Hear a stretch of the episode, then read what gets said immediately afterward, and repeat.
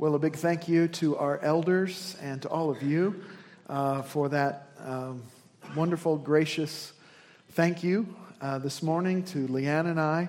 We are so grateful to still be here, uh, to, to be with you, uh, to share in ministry together and to share in life together along with you. We're grateful for.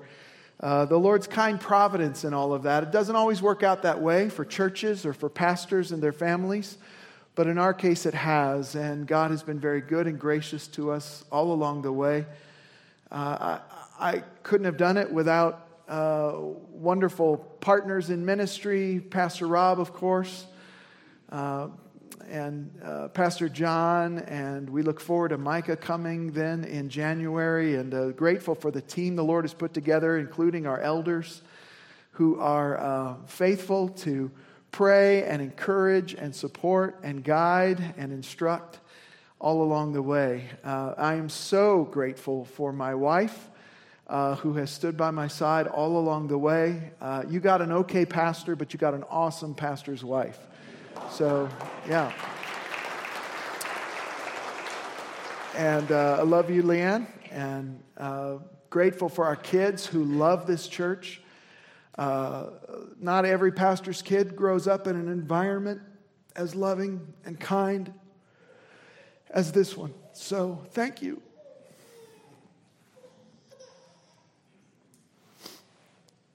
I feel it. Take your Bibles, turn along with me to Colossians chapter 3.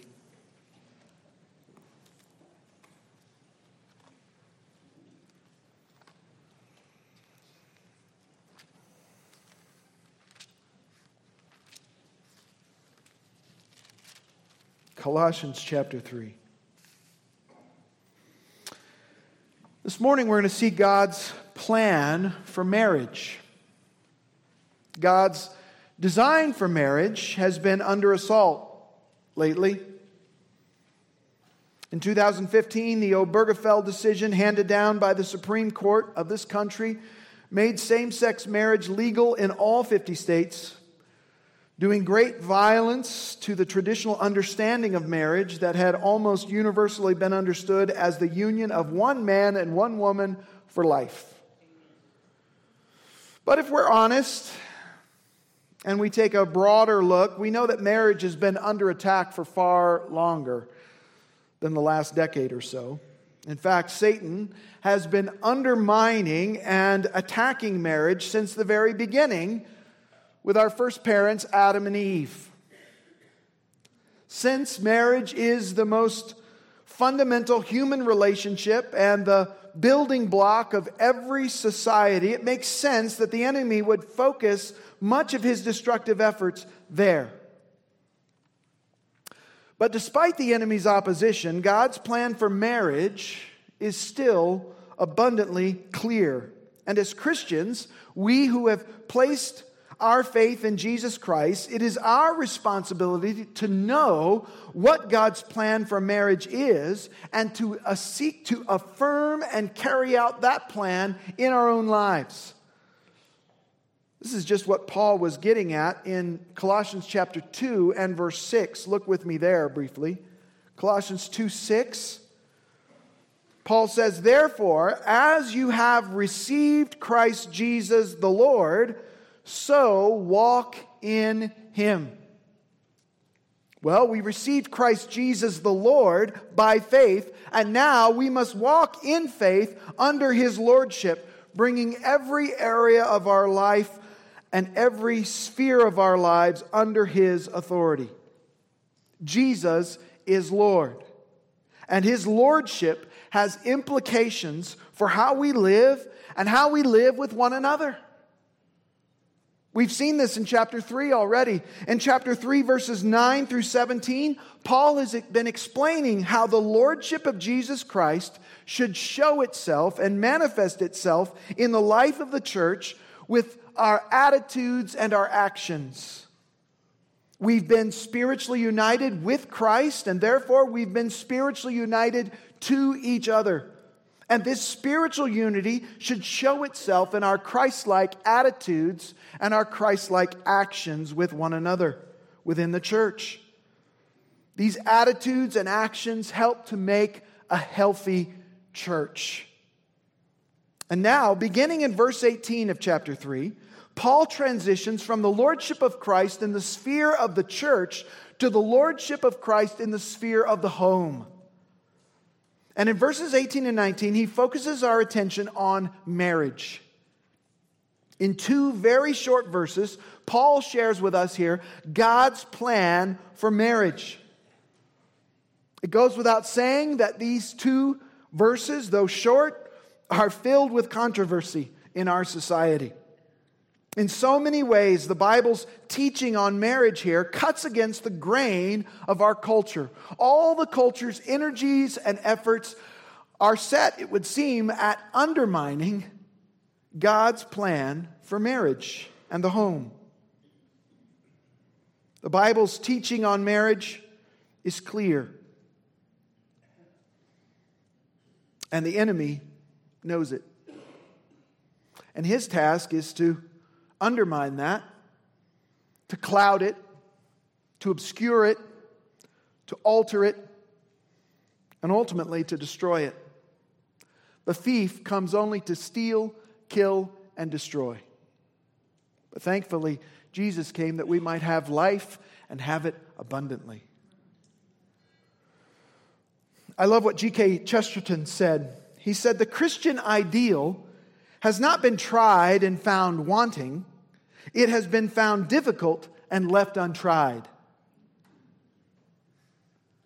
As that is true generally for the Christian ideal, it is also true for the Christian ideal within marriage.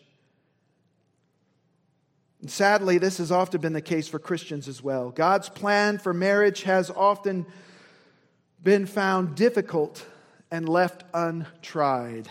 But what blessing awaits those who by faith have received Christ Jesus the Lord and so now seek to walk by faith in him, submitting every area of their lives to the lordship of Jesus Christ, including the home. So let me read for us from Colossians chapter 3, verses 18 and 19. Let me go back to verse 17. Colossians 3:17 Whatever you do in word or deed do all in the name of the Lord Jesus giving thanks through him to God the Father. Wives be subject to your husbands as is fitting to the Lord. Husbands love your wives and do not be embittered against them. This is the word of God. Let's pray together. Lord God, we thank you for your word. Again, this morning we are confronted with the truth of it and how it really opposes so much that's going on around us. And yet, if we're honest again, we find our own hearts opposing this so often. Wanting our own way, thinking we know better, believing we have a better path than the one that you've outlined for us.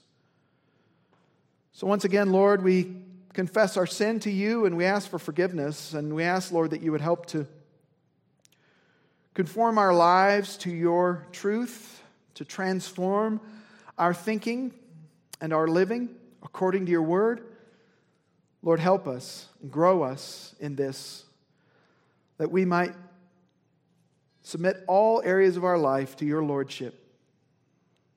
We thank you for being our Savior and Lord. It's in Christ's name we pray. Amen.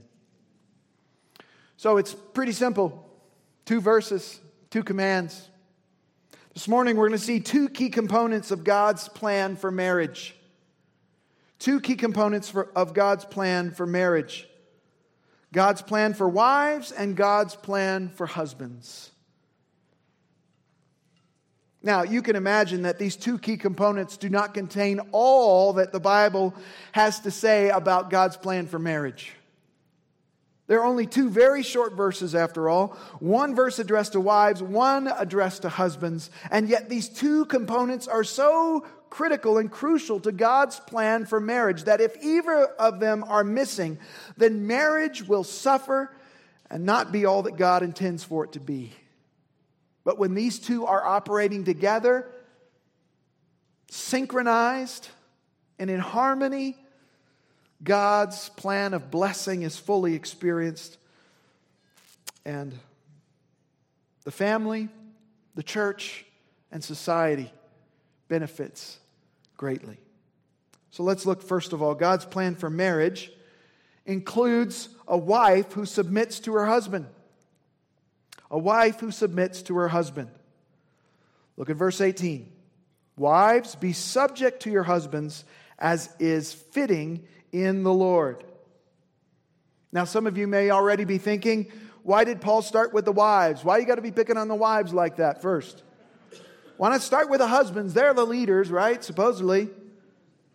Well, Paul is following the same pattern for all three categories of relationship that he addresses here. He first addresses those who are called upon to submit. That would be wives, and then later on he addresses children, and later on he addresses slaves. And then he follows that by addressing those who are in the position of authority husbands first, and then parents, and then masters. So, wives are mentioned here first, and they're called on here to be subject to their husbands. Paul, writing under inspiration of the Holy Spirit, calls upon wives to do something that really is not natural for any of us. In many situations of life, it's difficult for us at times to submit to those who are in authority over us. Whether it's in the home or at church or at school or at work or in the community or to government officials. It's easy to submit when we agree with those who are in authority over us, but it becomes really hard when we disagree with them or we just don't like what's being asked of us. We bristle under that kind of authority when we're asked to do something we don't agree with. Submission is a difficult calling. But submission is the calling of every Christian. Every Christian is commanded to submit to someone. Children are to submit to their parents, employees are to submit to their employers, church members are called to submit to their elders, Christian citizens are called to submit to their governing authorities.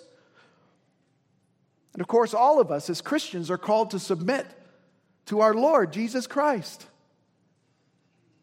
So here in verse 18, Paul calls upon wives to submit. The New American Standard Bible reads, be subject to, which is a good translation of the word there, but perhaps not as helpful as using the word submit. Either way, our culture is not going to like it. Whether it's be subject to or submit to, it's not going to be popular. The Greek word used here is hupotasso, which is a compound word which means to place under.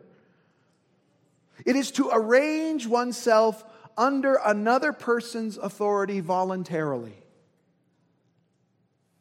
The same word is used in three other places in the New Testament when describing the wife's relationship in the marriage to her husband in terms of authority structure.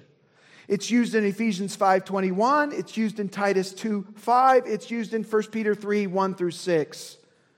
So this isn't some isolated teaching that might possibly be misunderstood or mistranslated. It is the consistent and repeated teaching of the apostles in the New Testament who were writing under the inspiration of the Holy Spirit.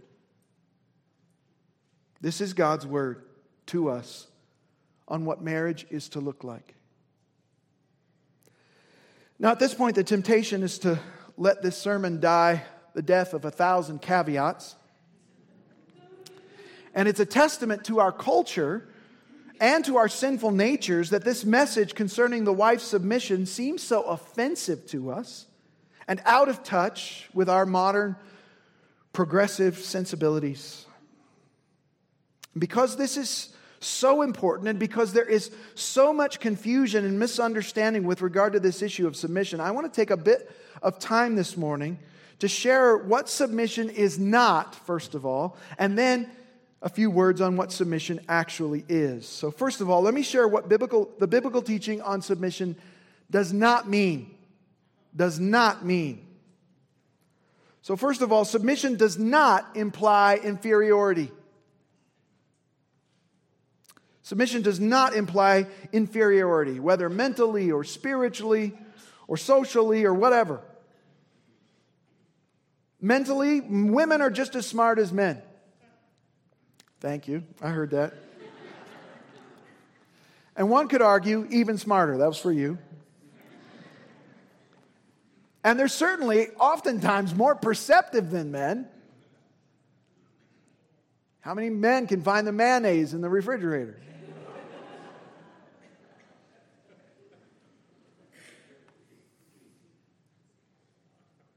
This is not about inferiority, certainly not spiritually. Women stand shoulder to shoulder with men in terms of their spiritual position in Jesus Christ and the blessings that have come to them as a result. Galatians 3:28 says, "There is neither Jew nor Greek, there's neither slave nor free, there is neither male nor female, for you are all one in Christ Jesus." Paul there is speaking of our spiritual equality before God. That we all come to God on the basis of Jesus Christ, and God's blessings come to us and flow to us through faith in Jesus Christ, and we all share an equality in Jesus Christ. But to say that this fundamental spiritual equality therefore obliterates all role distinctions within the home or within the church is to ignore the clear teaching of Scripture regarding the abiding reality of authority relationships of parents to children, of husbands to wives, and of elders to church members. So, submission does not imply inferiority. That's not what it's about. Secondly, submission does not mean that you're to submit to every man.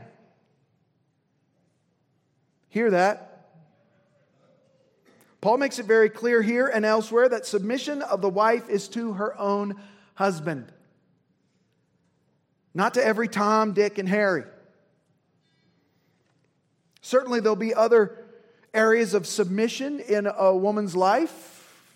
Again, government authorities, church authorities, perhaps work authorities. But she's not called to a life of submission to the male gender as a whole. That's not the Bible's teaching. Men, you do not exercise authority over every woman. Get over yourself. So, submission does not mean that you're to submit to every man. Thirdly, submission does not imply that your husband is perfect. You knew that, though.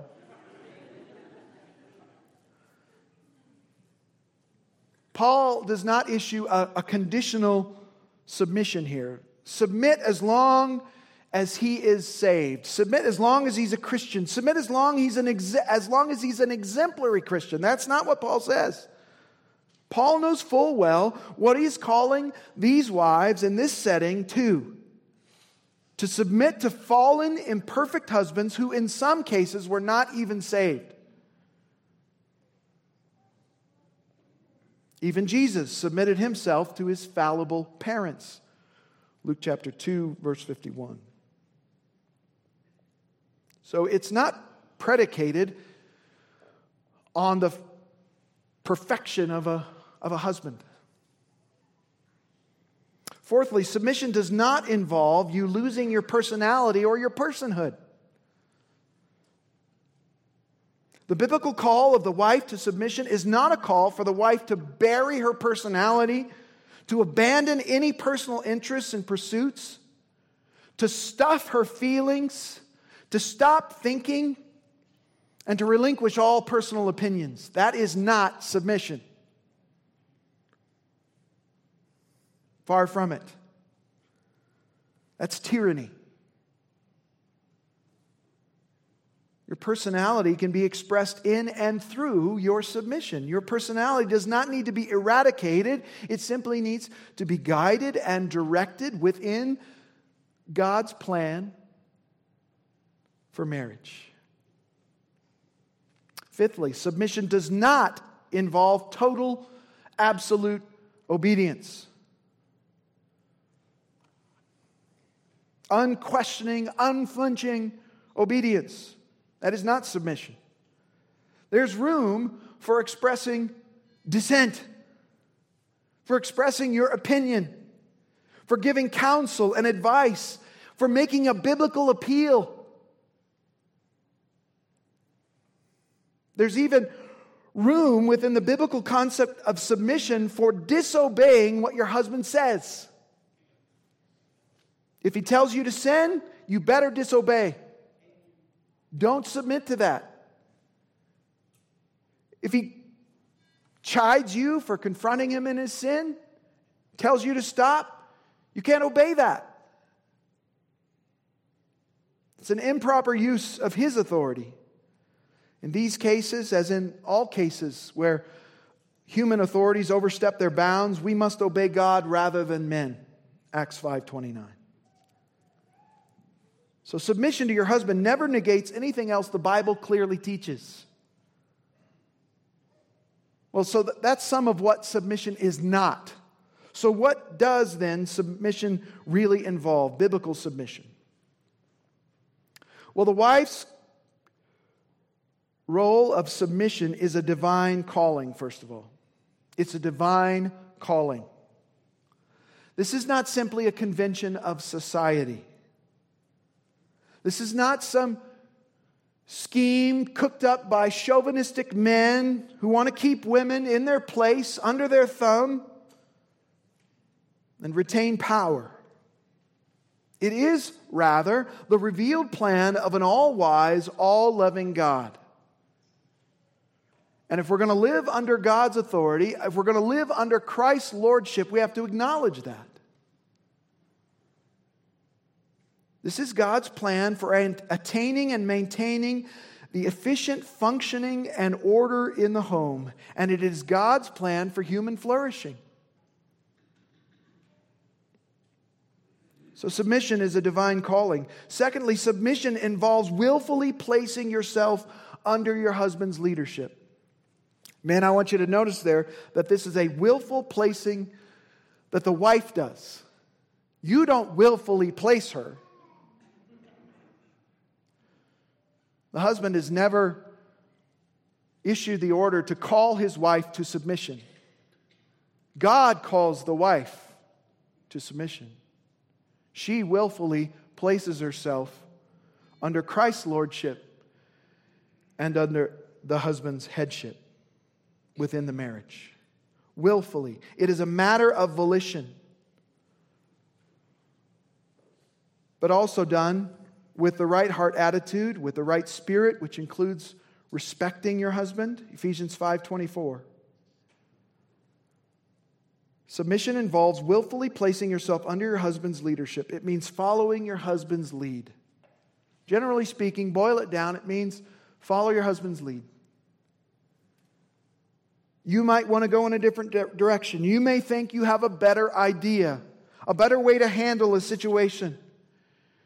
Now, of course, you can express that idea in the right way, and you should express your ideas and concerns to your husband.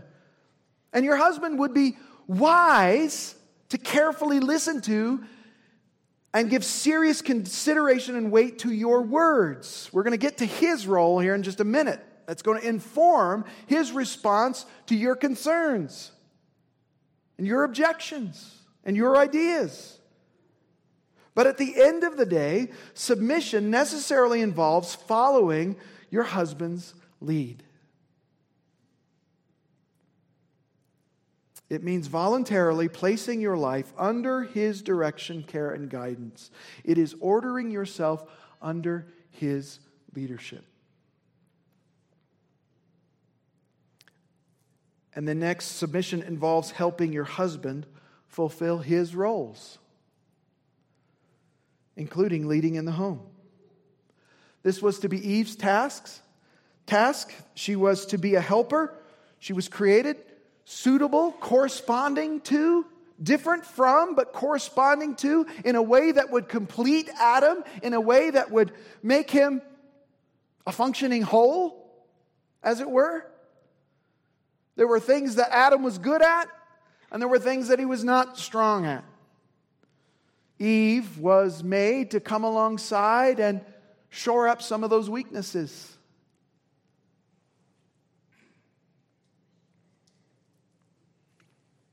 The wife is to seek to help her husband be the most effective man of God that he can possibly be.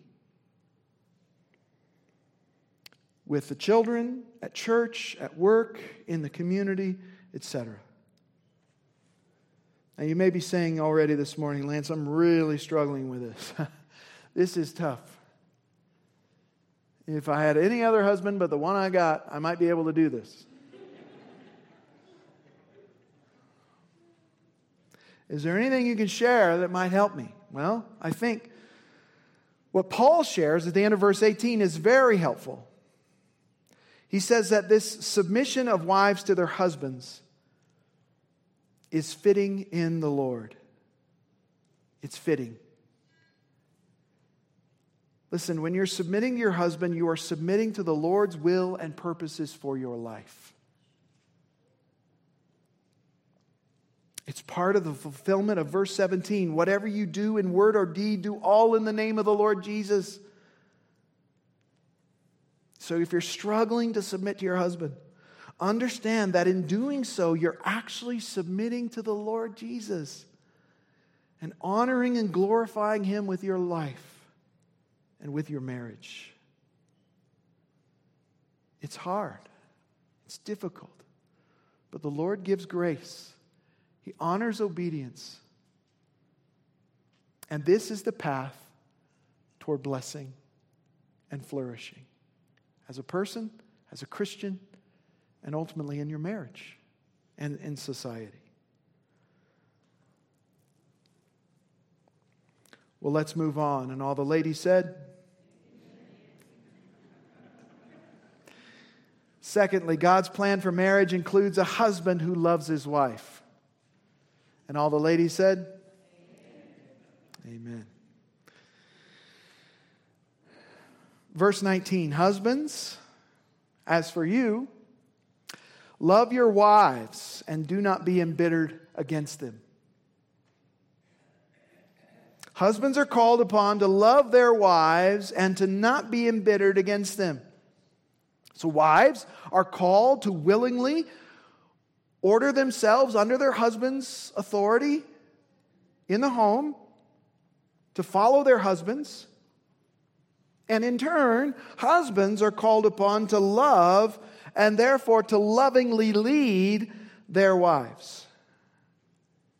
Paul uses that very well known word agape for love here, which is, of course, that self sacrificial love that God showed toward us and the love that Jesus demonstrated so clearly in den- denying himself for the sake of the church.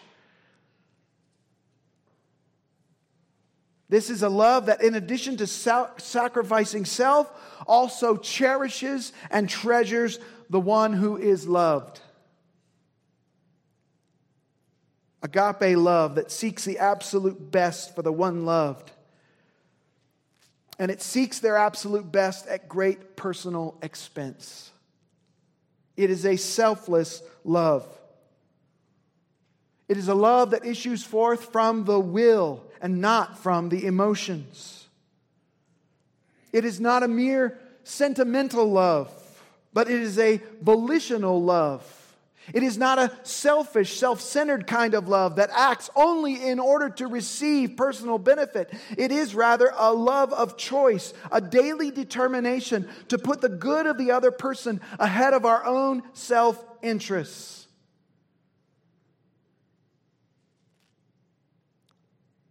In 1 Corinthians 13, Paul shares that this kind of love is active and it shows itself in how we treat others. It's not merely a love of sentiment and emotion, it is, it is a love of action. 1 Corinthians 13 4, love is patient. Love is kind and is not jealous. Love does not brag and is not arrogant. It does not act unbecomingly. It does not seek its own. It is not provoked. It does not take into account a wrong suffered. It does not rejoice in unrighteousness, but it rejoices with the truth. It bears all things. It believes all things. It hopes all things. It endures all things. Brothers, we've got to take our love to the woodshed of 1 Corinthians 13. That's the love we're called to. As Christians, this kind of love should show itself in all of our relationships, but it should be especially demonstrated by Christian husbands toward their wives. And yet, how far short we fall from this ideal. Notice too that Paul says that in loving our wives properly here in verse 19, that in loving our wives properly, we're not to be embittered against them. The word embittered is often used in extra biblical Greek literature in association with harsh and domineering, tyrannical leadership. It's uh, like a, an embittered civic leader who is frustrated with the citizenry and takes it out on them. It's not uncommon for men to develop a resentment of their wives. To refer to them as the old ball and chain. To foolishly view marriage cynically as an end to all real freedom and true happiness as a man. Foolishness. And then to go home and show this bitterness and resentment in the way they treat their wife. I think the note that is included in the English Standard Version study Bible is helpful here. It says there was a tendency in the Roman world for men to rage bitterly against their wives and mistreat them. This was an accepted practice. Because of their greater strength and louder voices, men in their sinful natures are prone to use harsh words, threats, unkindness, and even physical violence to intimidate their wives. There is no room for even a hint of this in a Christian home. Amen, indeed. No room for even a hint of any of this in a Christian home. Men, you're called to love your wife, to cherish her and treasure her, to sacrifice for her, to put her needs ahead of your own, her will ahead of your own. Now, how does that change the whole issue of the wife submitting to the husband?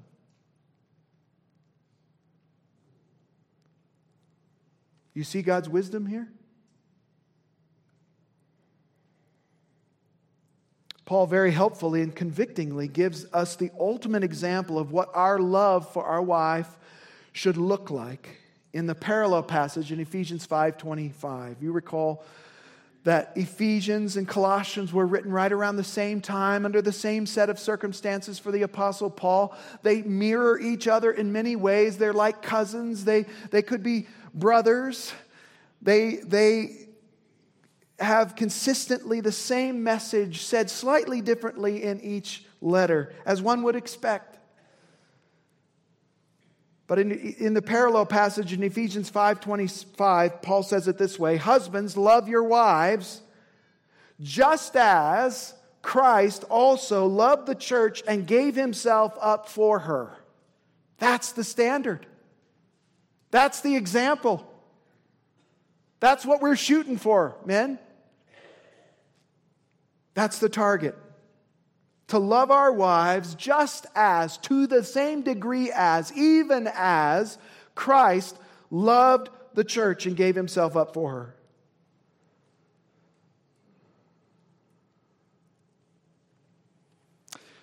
Husbands, loving your wife this way means that there will be many times when you'll have to set aside your own desires in order to fulfill your wife's desires. You may end up making a different decision than you would have otherwise based upon your wife's concerns, where your wife is at, your wife's desires. You may want to go out with the guys on a Friday night, or play a round of golf on a Saturday, or go hunting for a week. But that may not be the best way to love your wife. Love starts with asking, What does she need from me? Not what do I need, much less what do I need from her. It means that we as husbands are willing to do the most menial task within the home. No job is too low for us. No job is beneath us. For love serves, love gives, love sacrifices. Whether it's changing diapers or scrubbing toilets or cooking dinner or cleaning up vomit, somebody's got to do it. Why not the husband? There'll be many times when seeking what is good for your wife will involve you rolling up your sleeves and going to work domestically, serving her, loving her. It's going to mean that you're going to try to seek her good in every area emotionally, financially, socially, spiritually, relationally, and so on. And you will seek this good for her, even if it comes at great personal cost. What am I saying? I'm saying, guys, if you're going to love your wife as Christ loved the church, then it is necessarily going to involve you dying to yourself. Self sacrifice, selflessness. It's going to involve service. In this verse, I want you to notice this God does not call us as husbands to lead, but to love. Right? It's right there. Having called wives to submit, we might expect Paul to call husbands to then lead. That would be the, the more corresponding command, wouldn't it? logically, but instead he calls us not to lead, but to love. And isn't that the perfect wisdom of God? Men, we can be sure that when we are loving right, we will be leading right.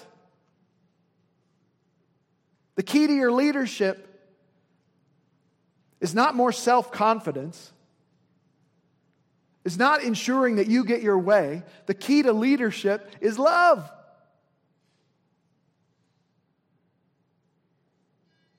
It's true everywhere, and it's especially true in the home, in the marriage. How much easier it would be for our wives to submit to our leadership if our leadership was driven by a consistent pattern of committed, self sacrificing love for our wife. A love patterned closely after the supreme example of Christ Himself and His love for the church. Beloved, this is marriage God's way. It's not all that the Bible has to say about marriage, but I think it's got to be right up there at the top of, in terms of importance. God's plan for marriage is best for us. And we have to live by faith, believing that what God has for us is better by far than what the culture, than what the enemy, than what anyone else seems to be saying.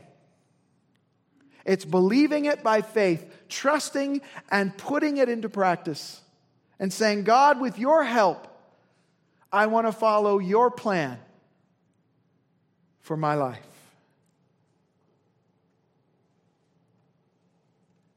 So, for the sake of our families, for the sake of the church, for the sake of society, May God help us build our marriages according to God's plan. With wives who willingly follow their husband's lead, and with husbands who sacrificially love their wives, even as Christ loved the church. May the Lord help us to make it so. Let's pray together. Lord Jesus, we thank you for your love for us. You're the perfect example both of submission and love.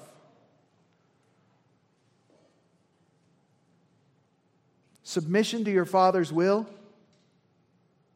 Even as you pled with the Father, you asked if it be possible, let this cup be passed from me.